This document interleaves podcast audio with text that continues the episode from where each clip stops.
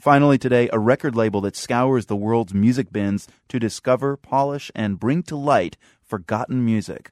The Dust to Digital label's latest offering is Opika Pende, a four CD collection of African music culled from old 78 RPM records.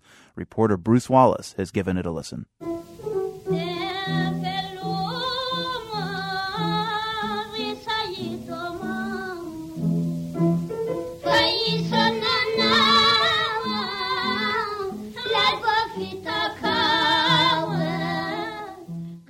Song, Dia Viloma Said Omar, finds us deep into Opika Pende, 92 songs deep to be precise. And it finds us in the early 1930s on the island of Madagascar, off of Africa's southeastern coast.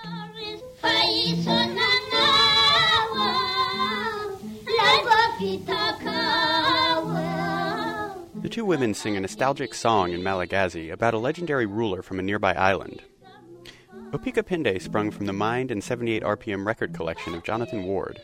Ward first discovered 78s while wandering the Chelsea flea market in New York City. They were a real wake up call for him. Now, here's a whole world of music. Probably, you know, the majority of the 20th century's music on these brittle discs, and I know nothing about them. So he set about learning. He says that one thing that got him really obsessed was actually hearing music from Madagascar and he quickly realized that he needed to share this stuff. He started a blog called Excavated Shellac, where, every week or so, he posts one song from a 78. Recent tracks on there hail from Afghanistan, Portugal, Zanzibar, and Malawi. In the About section of the blog, Ward talks about the great sense of wonder he feels when he first listens to a great 78. Part of that feeling, he writes, is thinking how you'd want to share that with others, to have them feel exactly the same way. اللي بغى الزين والعلو يبني له دروج ولا يلا لا لا وهي الزين ما يزهى ولا يطيح There's a lot of that feeling on Opika Pende. The collection moves across the African continent from north to south, but it hops around a lot too. Down to Mali, back up to Egypt and Algeria, back down to West Africa, ending up in Nigeria for this, a juju song by the Jolly Orchestra.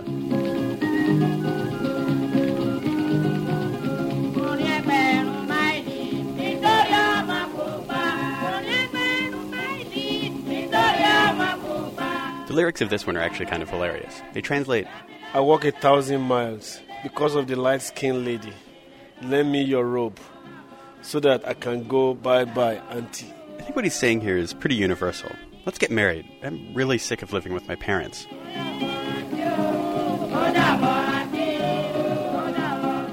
The geographic hopping about is intentional. Cultural and language and musical boundaries are often completely different than political boundaries.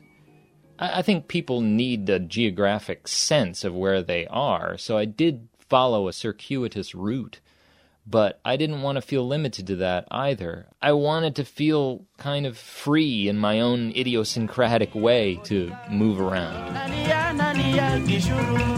Listening through Opika Pende, you get a particular kind of Pan African musical vision. It's a surprising and expansive one, but in no way comprehensive.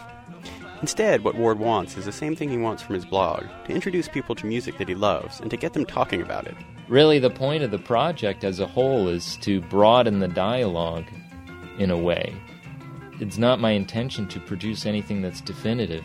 In fact, it was solely my intention to have this be a puzzle piece that could maybe be expanded upon in the future. The collection also, of course, extends the lifespan of a few musical jewels. In fact, its title, Opika Pende, means be strong, stand firm, or, Ward suggests, resist. For the world, I'm Bruce Wallace.